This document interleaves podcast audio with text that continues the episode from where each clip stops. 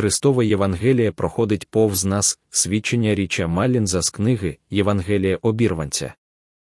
Річ Маллінз, відомий християнський співак та автор пісень, його гімн наш Бог, всемогутній Бог увійшов до 25 найкращих пісень поклоніння усіх часів.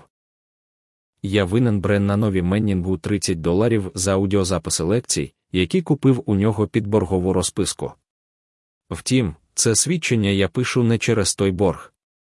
Про нього просто згадую, адже бути в боргу це стан, характерний для обірванців, стан, у якому ми всі перебуваємо, аж поки не заглибимося у рятівну, цілющу, живлющу істину, про яку свідчать ці сторінки.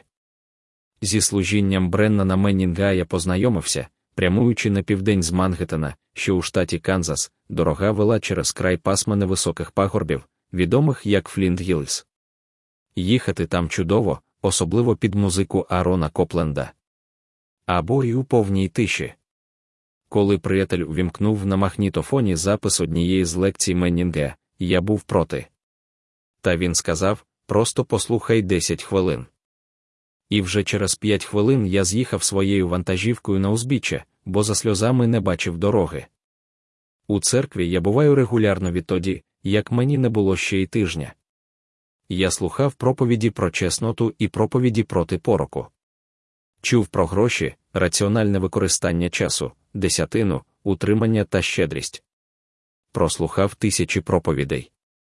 А проте ті проповіді, які просто були проголошенням Христового Євангелія, міг би порахувати на пальцях однієї руки.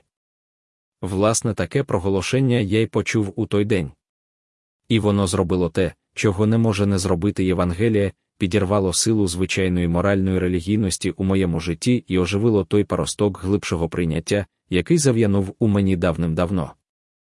У теперішньому суспільстві ми схильні присягатися у непохитній відданості своїй твердій позиції, замість того, щоб віднаходити справжній зв'язок із життєдайним духом.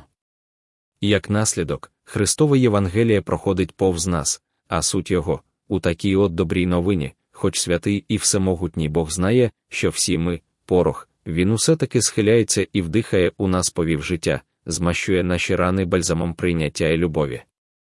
Жоден інший письменник не виклав цього послання простіше і красивіше, ніж Бреннан Меннінг. Я винен Бреннанові Меннінгу 30 доларів і сподіваюся невдовзі їх віддати. Але у ще більшому боргу я перед ним за ту свободу, яку він допоміг мені віднайти завдяки цій книзі.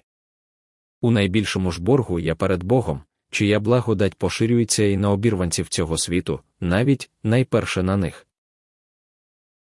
Замовити друковану книгу, читати відгуки на сторінці книги. Курс на основі книги для вивчення в малих групах та на молодіжних зустрічах.